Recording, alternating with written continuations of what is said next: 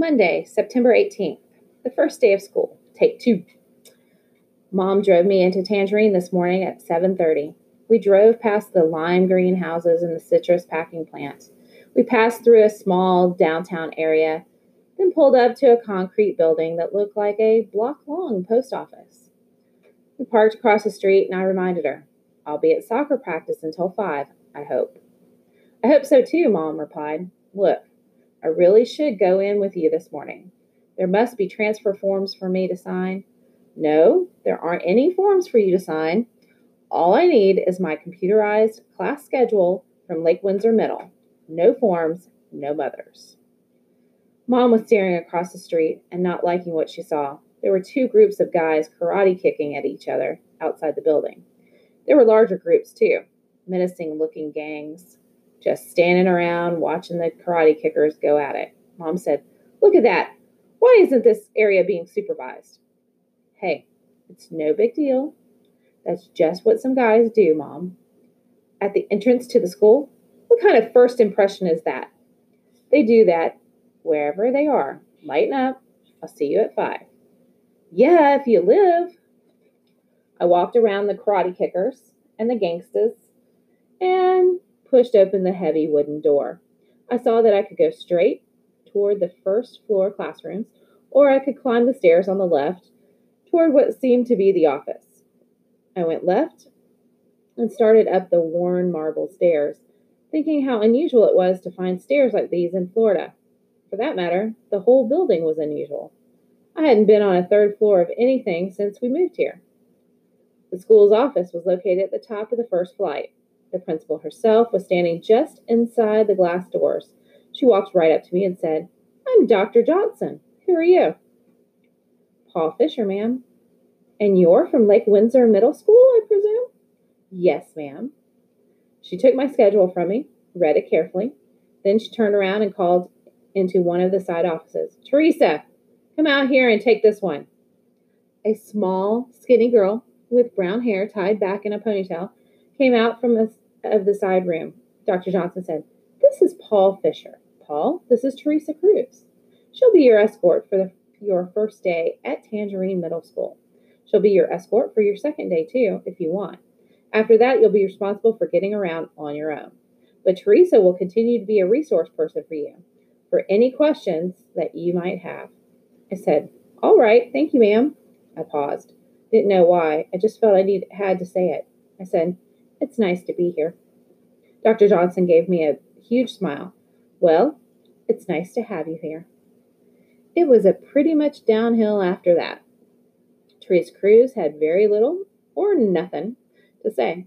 I followed her silently from class to class. She would introduce me quietly to each teacher, and we would sit together.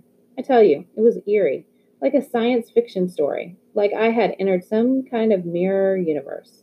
The subjects in the class times were exactly the same as in Lake Windsor Middle, but the rooms and the people are completely different. Tangerine Middle is a tougher school, no doubt about it. I got real nervous whenever we went out into the hall. If anything's going to happen to you at school like this, it's going to happen in the hall. One big guy took his forearm and swatted me out of the way like I was some kind of a gnat. But I didn't take it personally. I just kept my head down, followed Teresa, and went where I was supposed to go. My classes were all on the second floor. Basically, the third floor is entirely the sixth grade, the second floor is the seventh grade, and the first floor is the eighth grade, with few exceptions. The first floor also has the cafeterium, cafetorium, which obviously doubles as a cafeteria and the auditorium. It's pretty gross. The cafetorium has a kitchen at the near end and a stage at the far end. In between are rows of wooden tables with wooden folding chairs. It's loud in there, like in some old prison movie. Teresa stayed with me when we passed through the lunch line in the cafetorium. She even sat down with me to eat, to eat, but not to talk. I tried to get the lowdown on some of my new teachers, the inside stuff, but Teresa wasn't cooperating. I'd say something like, so, how's this Miss Potter for science? And she'd say, Pretty good. How's Mr. Scott? Pretty good. And so on. I finally gave up and ate my lunch, and afterwards I tried with the question that meant the most to me. Do you know anything about the soccer team? Teresa pulled back a little and actually looked at me, surprised. She nodded and said, Oh, yeah. Yeah. My brother Tino plays on the team. Yeah? He's an eighth grader? No, he's my twin brother. He's in seventh grade, too. Oh? Well, I was thinking about going out to practice today to see if I could get on the team. Teresa thought about this. Yeah, you could do that. Tino won't be there today, though. He's still suspended.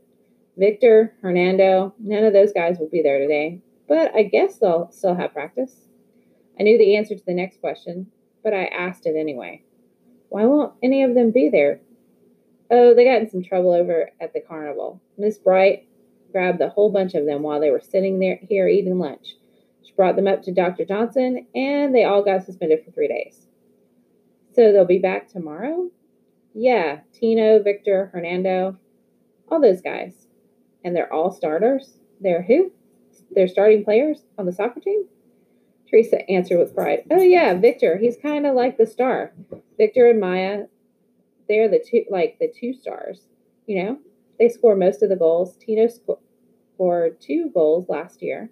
I think Victor scored 16 and Maya scored 15. They both made the all county team. And who's the goaltender? The goalie's Shandra Thomas. Shandra? That's a girl, right? Yeah, Shandra's a girl. Maya's a girl, too. What? Don't you have a boys' team and a girls' team? No, there's only one team. Boys, girls, they both can play on it. They're mostly boys, but some of the girls are good. They've played in the Y League on their, all their lives and stuff. Maya learned to play over in England. That's why she's so good. I was trying hard to process this information. I said again, So Shandra's a girl? Teresa seemed to be enjoying this. Oh, yeah, there's four girls Shandra, Maya, Maya's cousin Nita, and Dolly. They're all on the team. Then there's Tino, Victor, Hernando, and about 10 other guys. They're good. They were second in the county last year. After lunch, we went back to our routine with Teresa only speaking when she introduced me to a teacher. But at least we had broken the ice. I was starting to get the picture of this new place, and I was glad I had come here. I'd say the most obvious difference between my new school and my old one is this. At Tangerine Middle, the minorities are the majority. I have no problem with that. I've always felt like a minority because of my eyes. The next most obvious difference is the building itself. It's old. I have no problem with that either, except it has a disinfectant smell. Kind of gags you. The textbooks are old too, really old. And they have stuff written in them. The teachers seem to have adjusted to this by not using them much A couple of teachers have talked about class projects and group projects that are due. I guess I'll find out about those soon enough. I also figured out why Teresa was assigned to be my guide. We have exactly the same schedule, mostly advanced classes. My day went smoothly enough until seventh period, when I had an unpleasant surprise. My language arts teacher is Mrs. Murrow. Get this Mrs. Murrow is married to Mr. Murrow, the head of guidance at Lake Windsor Middle. I'm going to work hard at not being noticed in that class. I don't want to risk his hearing my name and announcing, That kid's handicapped. He needs an IEP. After the bell rang, Teresa and I walked downstairs and out the back door. To the left, behind a baseball backstop, was a green scoreboard. Across the top was written Tangerine Middle School, home of the War Eagles. We crossed over the bus lanes and headed down to a soccer field that was circled by an asphalt running track. I could see a mixed group, girls and boys, taking turns shooting the ball at a big, tall girl in the goal. I said, That's Shandra, right? Yeah, and the goal, that's Shandra. Who are those other girls? Who, you mean the ones standing together? Yeah. That's Maya and Nita. Maya's the tall one. They're cousins. They're always hanging out together. And who's the other big girl? That's Dolly, Dolly Elias. Her brother, Ignacio, was the captain last year. Teresa pointed at her and called, What's up, Dolly? It was the first time I'd heard her raise her voice. Dolly waved back. Is she your friend? Yeah, she rides home with Luis and Tino and me. Is Luis on the team too? No, no. Luis is a gr- is grown up. He's our big brother. He comes and picks us all up after practice. He picks up Hernando and Victor too. Across the field in front of Dolly, just as she drove a perfect corner kick five feet off the ground. Teresa walked me up to a tall, powerful looking woman in a marine, maroon warm up suit. She said, Miss Bright, this is Paul Fisher from Lake Windsor Middle School. He wants to play on your soccer team. Miss Bright had to look down to meet my eyes. She said, How long have you been going? How long are you going to be with us, Paul? Three months, ma'am, at least through the soccer season. Uh huh. Have you played soccer before? Oh, oh yes, ma'am. All my life, I was a starting goalie for my last school back in Houston. Uh huh. Well, let me explain something to you right from the jump street. You can be on my team, but you're not going to take the place of one of my starting players and then go back to your Lake Windsor Middle School. That's not going to happen. If you want to play backup to one of my starting players, then I'll be glad to have you. Yes, ma'am, that's what I want to do. Good. Need a backup in goal. Grab that red shirt and go down to the far end. We're about to start the scrimmage. Yes, ma'am. I ran down to the far goal, set my bag, bag down, pulled on my protective gear. With half the starters missing, the scrimmage was kind of a joke. I only touched the ball once. Needless to say, no one scored on me. Shandra had the same kind of game down on her end. I can't describe how great it feels to have another chance. Nothing, nothing at all is going to bother me. I'll play backup to Shandra Thomas and be happy about it. Goalies get hurt a lot. They need backups more than anybody else. I've been hurt, had my hand stepped on, had the wind knocked out of me, and somebody had to fill in for me. It happens all the time. I'll get into some games, no question about that. Near the end of practice, I noticed a familiar truck pull up. It was the same pickup that I'd seen at the carnival, the vintage green one with Tomas Cruz Groves. Tangerine, Florida, written on the side. A guy in jeans with a plaid work shirt got out, walked over to Teresa. He walked with a bad limp. This had to be her brother Luis. He had the same dark brown hair and eyes as Teresa. His head and hands seemed very large, even from where I was standing. After practice, Teresa and Dolly climbed into the front of the truck with him and drove away. I gathered up my gear, walked back into the building alone. Just as I was about to push through the wooden front door, I heard, There you are, honey. I turned and saw Mom coming down the stairs from the second floor office. I watched her until she put her arm around my shoulder and started to lead me out. I had a panicked feeling, like my heart stopped had stopped beating. But I managed to ask quietly, Mom, what were you doing up there? We crossed the road and reached our car before she replied, Dr. Johnson's secretary called me today, Mr. Know It All. Turns out you do need your paperwork from Lake Windsor Middle School in order to transfer here. My heart began to ache. My paperwork? That's right. I had to drive up to Lake Windsor and get it. Can't imagine the chaos in that office. Mom, who did you talk to? Mr. Murrow, of course.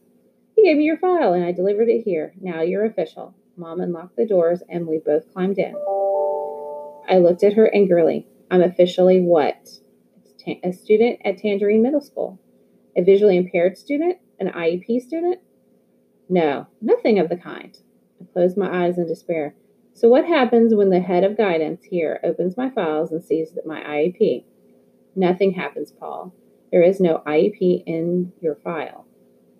Mom started the car and put it in gear. As we U turned in the front of the school, she added very carefully, Your IEP form disappeared somewhere between Lake Windsor and here. It's the kind of thing we should probably never mention again. We rode in silence back through the downtown area to the highway. I finally said, Maybe it was an osprey. What? Maybe an osprey got a hold of it. Are you talking about? You know, my IEP. Maybe it's feathering some osprey nest right now. Mom finally got the joke and smiled. That would be a nice decorating touch. Yeah, inconsistent with the scheme of the other nest, but a nice touch. Yeah, something like that. As we round, headed west on Route 22, I began to feel a real sense of hope about Tangerine Middle School. After all, it was great luck getting Teresa as a guide. Getting mom to ditch her my paperwork was beyond luck. It was another miracle. Things actually seemed to be going my way. Finally, it's the Paul Fisher soccer dream. I wonder if Eric feels that way about his life here. But I wonder too if Mike Costello felt that way about his when he was leaning against that goalpost. Tuesday, September 19th. I followed Teresa around all morning again. Another big kid, a different one, banged me into a locker. Teresa didn't pay any attention to it, so I tried not to either. I followed her into the lunchroom again, and we sat down at the same table as yesterday. Everything seemed to be cool. But then everything got uncool real fast. A bunch of guys came over. I recognized a few of them from the carnival. Their leader, a stocky guy with curly hair and really oily skin, said to Teresa, What's he doing here? She said, This is the one I told you about, the one who wants to play on your soccer team. The leader eyeballed me and snorted, You? You think you can play on my team? What do you think this is, Lake Windsor Middle School? You think we gotta take every chump who shows up? You think because your mommy buys you a jock strap, you're automatically on my team? I looked at him calmly. Really didn't know if he was putting me on or if he meant what he was saying. He looked like he was about to dump his lunch tray on my head. Teresa spoke up. Chill out, Victor. I'm trying to eat. Victor took the seat directly across from me, in my face. He continued, Lake Windsor, that team's a joke. Man, we're gonna bust you up this year. You got that big Italian kid, right? Thinks he's bad. He's a joke, man. He's nothing. And the rest of you guys, that makes you less than nothing. Less than zero. That's you, Lake Windsor man. Less than zero. You're a negative integer. He turned to one of the other guys and slapped hands with him. Victor then turned his attention to his hamburger, took a big bite. I figured he wasn't really serious. He was just messing with me. I decided to take a chance. I said, Hey, what do you expect? We play in a sinkhole. Victor shot an angry look at me, but then he started laughing, nearly choking on his burger. The other guys took their cue from him and started laughing too. That's right, man. Crawled out of some sinkhole. That's right. Took a drink of soda. Hey, what's that big kid's name? Gino. Right, Gino. Hey, Tino. They got a Gino. We got a Tino. Victor reached across, high fived with Teresa's twin brother, and went on. Heard about your Gino. You ever heard about me? You ever hear of Victor Guzman? Yeah, I heard about you. I heard you scored 16 goals last year. I heard you were all counting. Victor took another bite and said, You heard right. Everybody was quiet after that. So I said, I worked out with the team yesterday. Fool, you didn't work out with the team. The team wasn't there yesterday. I looked at Teresa. I decided to play dumb. Right, right. Where were you guys? Victor snorted. Tell him where we were, Tino. Tino answered to nobody in particular. We were in jail. They put us in the vandalism jail. My stomach suddenly knotted up. I said, What? They put you guys in a jail cell? Tino looked at me like I had just said the stupidest thing he had ever heard, and I was the biggest loser he had ever met. Another kid at the table said, Yeah, I heard you guys got busted. What was up with that? Tino answered, Self defense, man.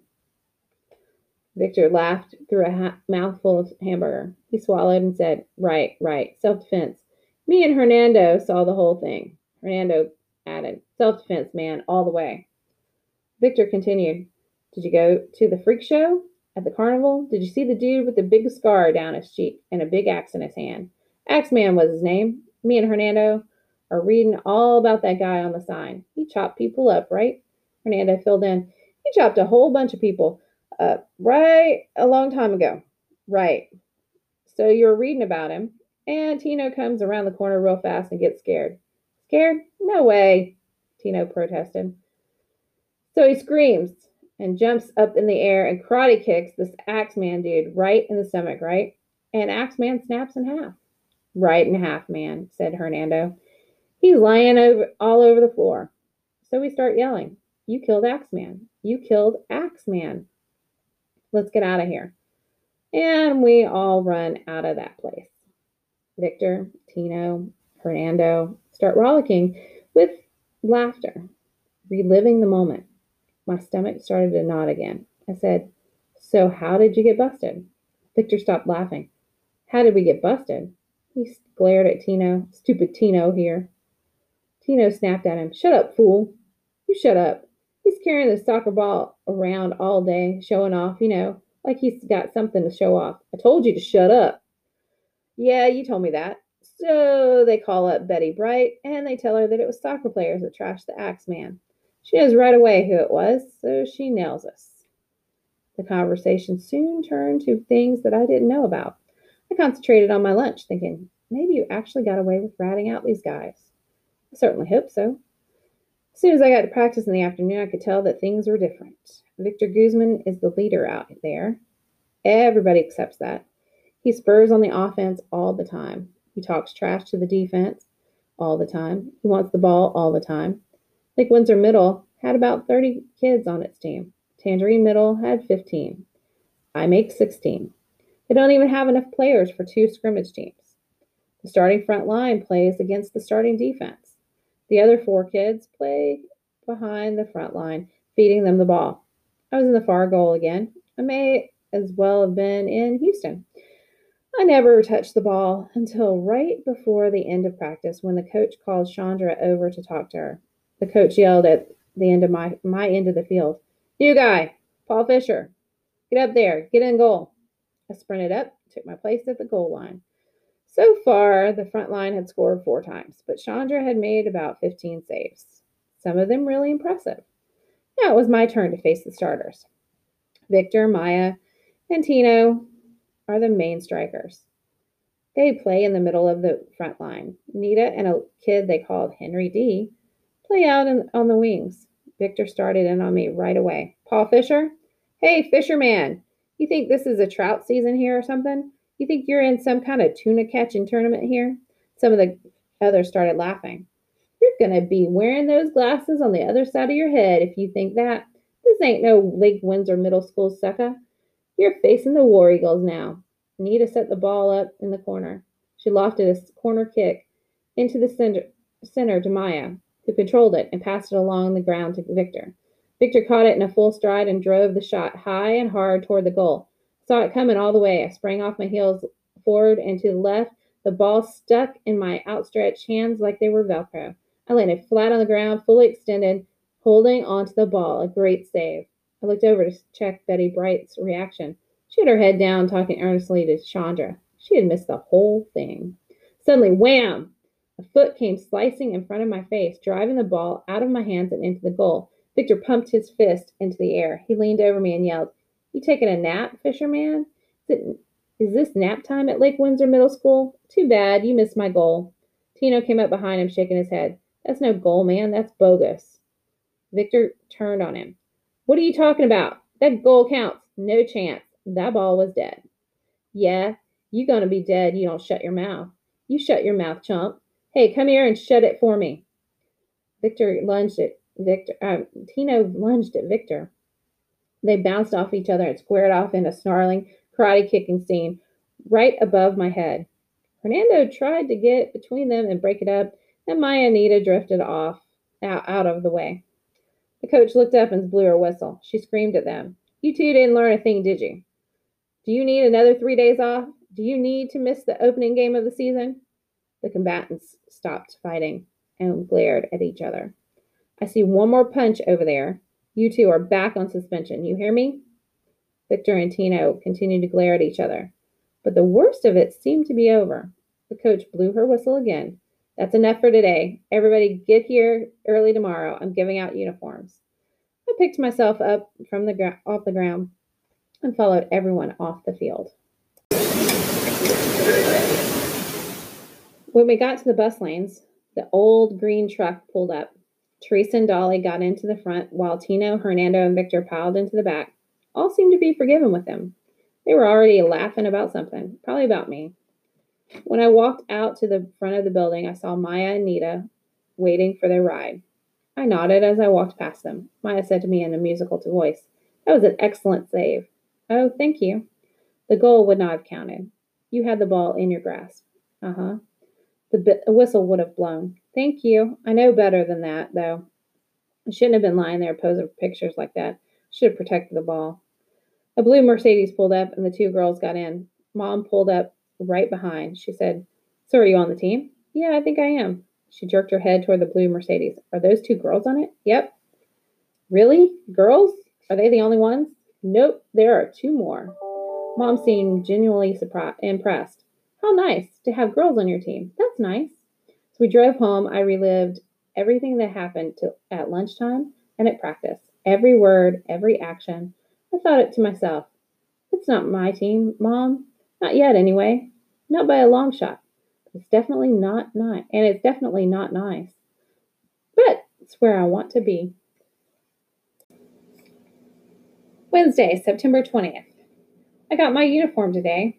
Joey brought his over after supper. We went out back through the patio doors. That was a mistake. It was a bad time to be outside. The muck fire was particularly strong. I could actually see it and feel it and smell it swirling over and into our yard. And it mixed in with it. I could hear the sound of predator sounds. It was the sound of Arthur Bauer's Land Cruiser on the other side of the back wall. It was the sound of Arthur and Eric accelerating, braking, and sliding through the mud on the perimeter road. Should have told Joey to come back inside, but I didn't. We laid our uniforms out on the picnic table side by side so we could compare them. Joey's uniform was brand new. It has light blue socks, white shorts, a light blue jersey.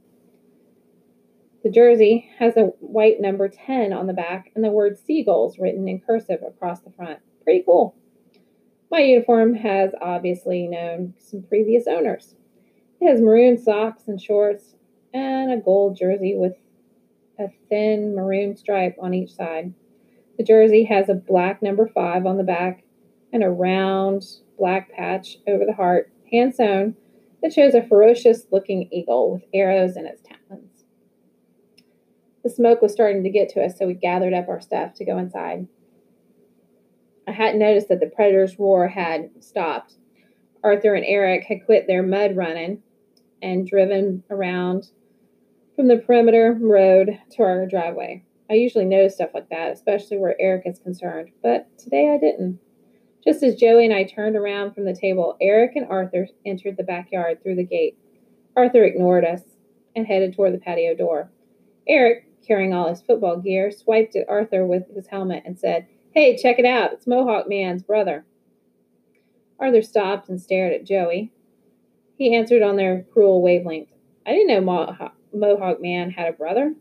Yeah, you did, butthead. The shoes. He was trying to take Mohawk Man's shoes. The two of them started to laugh. Eric said, It's the hair that fooled you. No family resemblance. Arthur picked up the banter. No, no resemblance. None at all. I wonder if he got his money back for those shoes. Yeah, there was nothing wrong with those shoes. Kid had some money coming. Joey was clearly stunned by this exchange. He had no idea what they were talking about, but I did, and I felt sick with anger. Eric and Arthur continued on through the patio doors, passing through them into Mom's world, changing their ghoulish routine about Mike Costello into one about the National Honor Society, or the student government, or some other bull for Mom's ears. Joey turned to me with a pleading look. He said, What are they talking about? Who is Mohawk Man? Forget about it. They're idiots.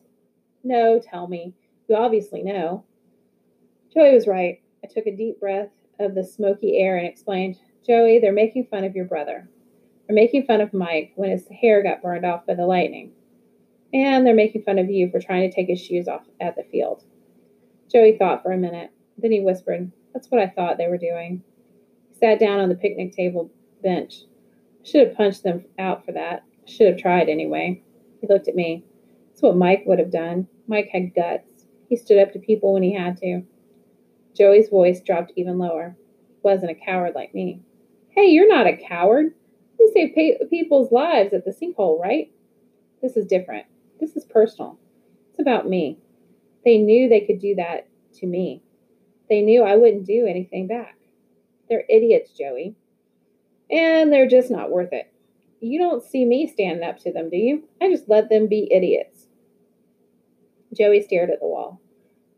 I know a lot of those football guys are laughing at me because of what I did, because of the shoes, but I never in a million years thought they were laughing at Mike. Hey, nobody who's worth thinking about is laughing at Mike or at you. Who are you talking about here? Eric? Eric's laughing at everybody. It's all a big joke to him. Arthur Bauer, he's a big zero. But now he's getting his chance, right? He's going to hold the ball for Eric. But he's no Mike Costello. Nowhere near. He doesn't have the talent. He doesn't have the character. So what's he going to do? He's going to mock him. He's going to put him down. He'd never do it to Mike's face, so he's going to do it this way. He's the coward, not you. Joey may or may not have been listening. I don't know. Tears were pouring down his face. He tried to talk through them. I wanted to explain to Coach Warner about the shoes. He, I guess he thought I had cracked up or something. Joey let the sorrow pump out of him now, like blood from an artery. But, but I saw Mike lying there. Maybe I even knew he was dead. I don't know. I had to do something for him somehow. Mike always felt better when he got his shoes off. That's the first thing he did when he came home, always. He took his shoes off. And that's all I was trying to do. He sniffed and sat up straight. It was stupid, but it wouldn't have done him any good. But none of the other stupid things they tried did him any good either, did they? I shook my head. No. I know people are laughing at me. I hate it. I hate the school. I hate that football field. I hate that goalpost. So why don't you come to Tangerine with me? It's too late now. I'm on the split shift. So get off the split shift. Get your dad up there. They're afraid of him. Believe me, he'll do anything he says. Joey picked up his uniform and wiped his face in it. What do you mean? Why are they afraid of him? I opened my eyes wide in surprise. It seemed so obvious to me. Your dad's a lawyer? Your brother got killed on their property? In their care? They're afraid he'll sue them. Joey looked at me dumbly. And I realized the Costellos weren't thinking anything of the kind. They were mourning Mike, and that was all. I said, Sorry, bad idea. I'll shut up. But I could sure use some company at Tangerine. I bet you could. Anybody try to kill you yet? No. Anybody uh, mess with you at all? Nobody who's still alive. Oh, yeah, right.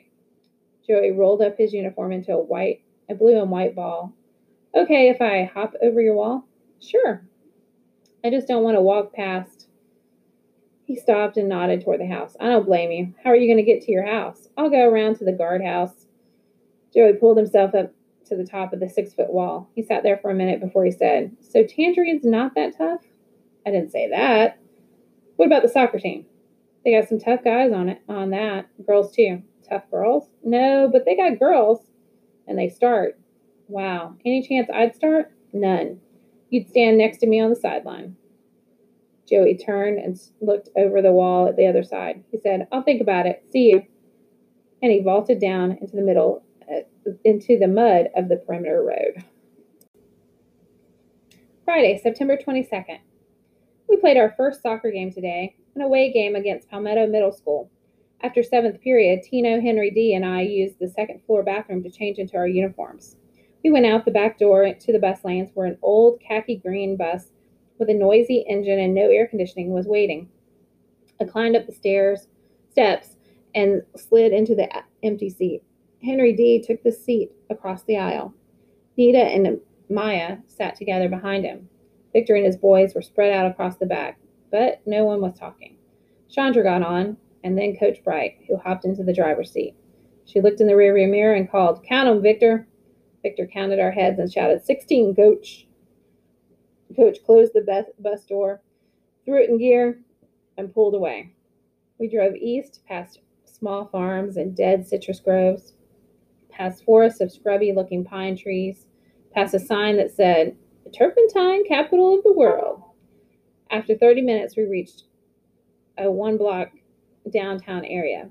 We rounded the corner and pulled into the school that looked very much like our own. It must have been built around the same time by the same people.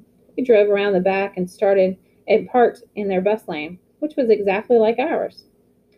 They even had the same baseball diamond and the same green scoreboard. This one said Palmetto Middle School, home of the whippoorwills. Before she opened the bus door, Coach said, Remember who you are. Remember who you represent. Victor, you lead them once around and then meet me at midfield. All right, everybody? Let's look like a team. Victor and his gang piled out of the bus and took off at a fast clip toward the field. The rest of us hurried to catch up.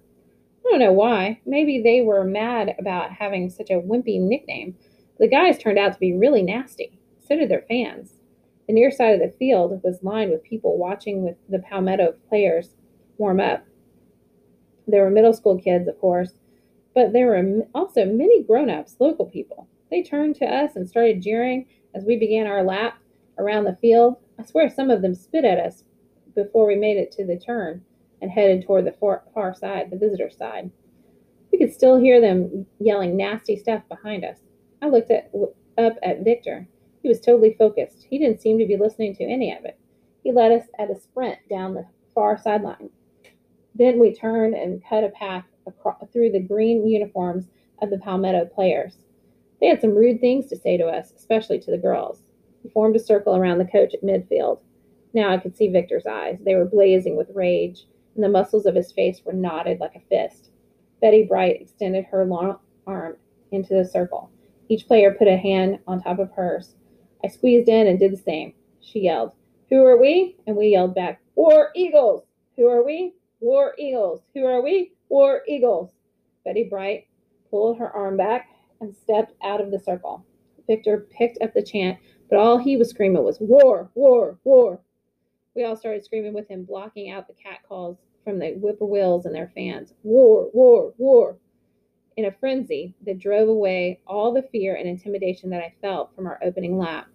Our circle broke up and the game began. There was only one referee, and he didn't seem like he knew too much about soccer. He seemed like a football guy. He lost control of the game in the opening minute, and he never got it back. Of course, it wasn't really a game, it was a war. The Palmetto players got down and dirty right away, and their fans cheered them on. They tripped us, pulled our jerseys, got up in our faces, and pretended to throw punches. Their fans loved it.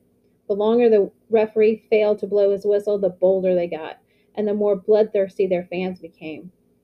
I was standing on the sideline with Betty Bright and the four other kids who weren't playing.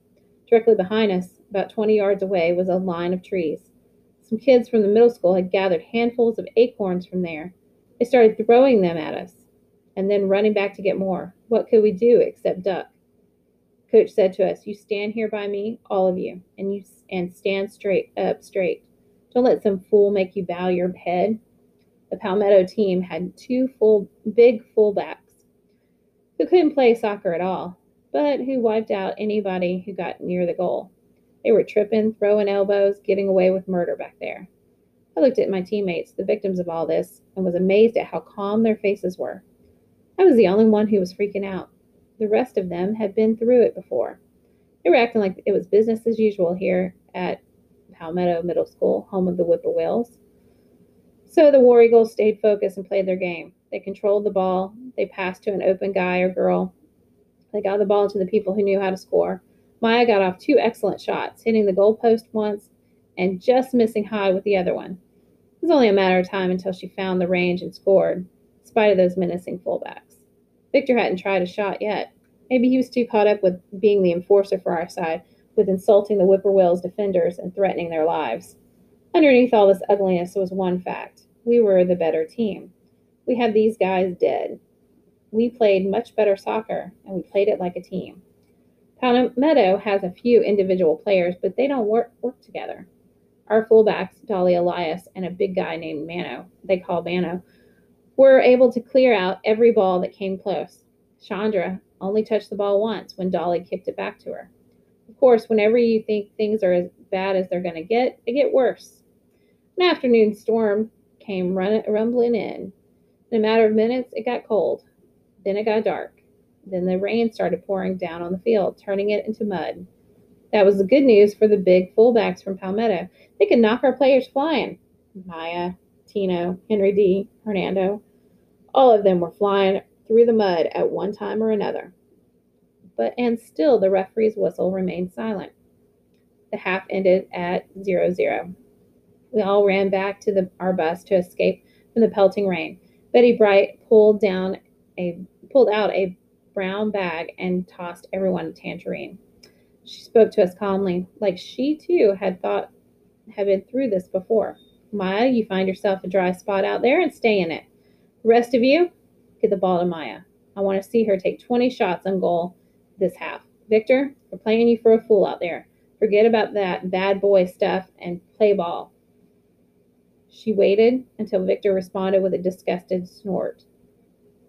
She continued, but not as calmly. There's no way this team can beat you. You can only beat yourselves. And that's all I have to say. Let's go. The coach opened the bus door. We all waited for Victor to get up and stalk to the front. He stopped at the bus steps and looked back at all of us. Then he jumped out into the rain and started running back toward the field, the rest of us right behind. Mercifully, the rain let up in the second half. A Palmetto forward upended Tino right in front of our goal. Tino fell on top of the guy and started punching at his face. Betty Bright ran out onto the field and pulled him off, his arm still punching away at the air. she dragged Tino to our sideline as the remaining Palmetto fans screamed for a foul. Suddenly, the coach was looking straight at me. Paul Fisher, you played anything? Have you ever played anything but goal?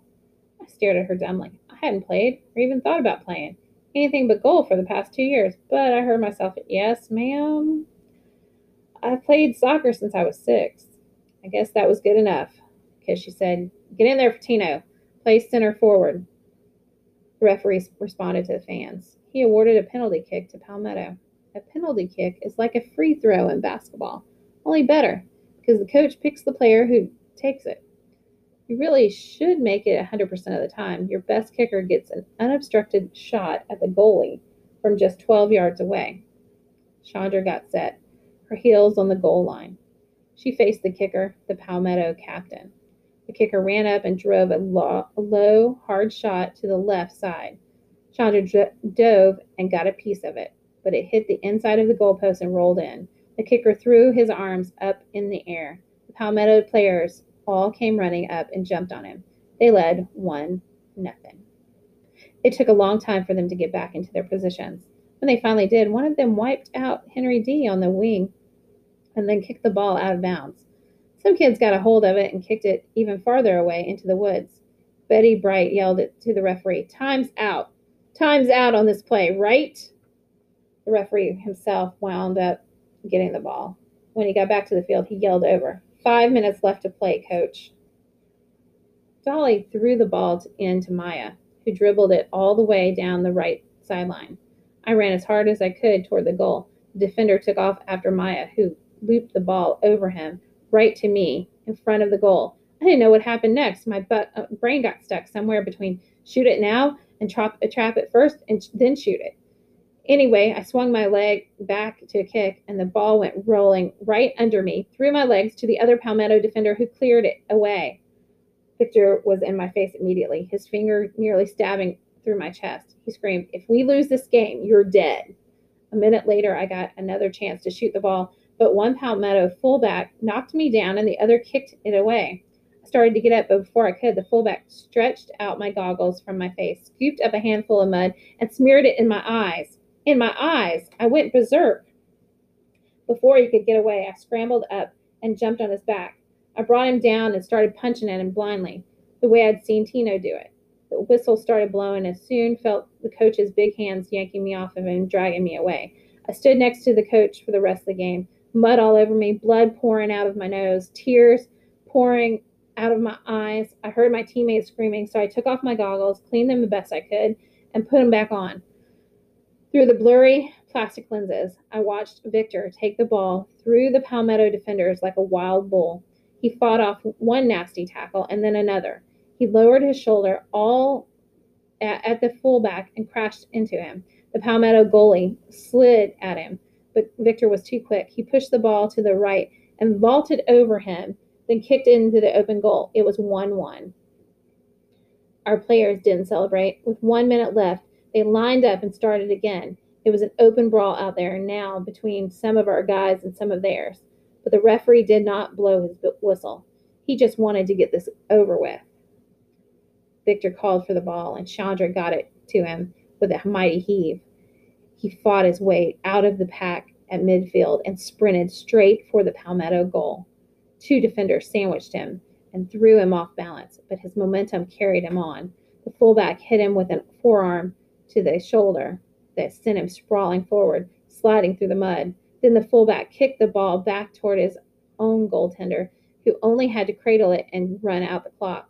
But the ball never got to him. Victor somehow scrambled to his feet in the middle of the mudslide, lunged for it, flipping it with his foot. The ball flew up in an arc as Victor and the goaltender smacked heads. The ball bounced once and went in the goal. The referee threw up his arm, signaling the goal, and shouted, That's it! Game's over! Victor staggered back to his feet and stood at the penalty line, the captain of the War Eagles, mud coating his entire body, blood st- streaming down from a cut over his eye. He held out his right fist, and we all ran to him, put our hands on him, and jumped up and down, chanting, War Eagles! War Eagles! and War, War, War! in a frenzy. We ran in a pack, whooping and screaming and pounding on each other until we got back to the bus. I looked out the window and saw the acorn throwers had turned their attention to the referee, who was desperately trying to unlock his car. We heard some acorns hit the roof of the bus as Coach called out, How many heads, Victor? Victor pulled off his shirt to tie it around his bleeding forehead, scanned quickly, and yelled, 16, Coach! And we pulled out of there faster than the five miles per hour sign allowed. On the ride home, Victor smacked me on the back of the head and said, Hey, fisherman, sorry I got on your case like that. No problem, Victor. You're right. I should have had it. Yeah, yeah, shut up. I'm just saying I'm sorry. I know that playing goal is your thing. I get pumped up, you know. Yeah, I know. You were great out there. Sure I was, but I saw you playing hard out there too. And I saw you get a piece of that fullback. Victor paused. When he continued, he was no longer bragging. He was dead serious. Listen, fisherman. Here it is. If you're going to play with us, then you're going to play with us. Do you understand? I nodded. If you're a war eagle, then you're a war eagle. You got brothers to back you up. Nobody's going to mess with you. Not any place, not any time. Do you know what I'm saying? I looked into Victor's fierce, dark eyes and nodded some more. Victor returned to the back of the bus, leaving me sitting in a kind of a daze. Did I hear him? Oh, yeah, I heard him all right. I heard his words clearer than any words I'd ever heard before. And I do believe I know what he was saying. Friday, September 22nd. Later, Joey called me after dinner and announced, I'm coming to your school on Monday. Whoa, what happened? I took your advice. I went to the office with Dad. You were right. Mrs. Gates came out all smiles, you know. She took, shook Dad's head, hand and she said, Tell me what I can do for you. And what did you say? I didn't say anything. My lawyer did all the talking. Basically, she did whatever we said. You said jump, and she said how high? Exactly. She went in herself and got my folder out of the files. Dad asked her to put a note in there saying I should have all the same classes as you. She did that. She said she was more than happy to. Then we went to find Coach Walski to give him the uniform back. How was he? Not cool. He started telling me I shouldn't leave, that I wouldn't be allowed to play at Tangerine Middle because I live in Lake Windsor District. But Dad was ready for him. He cut him right off and said, We'll see about that. Wait here. He said that. So we hustled back over to the office. Dad had Gates write a letter giving me special permission to play soccer at Tangerine Middle School. All right. Then we took him took it back to Walski. My dad stuck it under his nose and made him sign it. Awesome. What did he say? Not a word. Not one word. Joey paused. Then he continued awkwardly. So, uh, you think you'll be able to show me around on Monday? My mouth opened up to answer him, but I couldn't. I couldn't see myself leading Joey around the halls of Tangerine Middle School. That had to be somebody else's job. I said, I'll tell you what I'll what you should do. When you get to the office, ask to see Dr. Johnson, right? Then ask her to t- let Teresa Cruz take you around. Joey repeated the name, like he was writing it down. Teresa Cruz? Why? Is she cute or something? I hesitated. Yeah, I guess she's kind of cute. But that's not it. She's connected. At Tangerine, it's all about being connected. Joey said, Uh huh. But I don't think he understood. Then he said, What about the soccer team? What are those guys like? That was a good question. I didn't have an answer to it. Not yet. I finally said, they're super focused on the game, you know, on winning, like it's life or death to, for them. And Joey once again repeated my words life or death. Okay, I can handle that. I'll see you on Monday.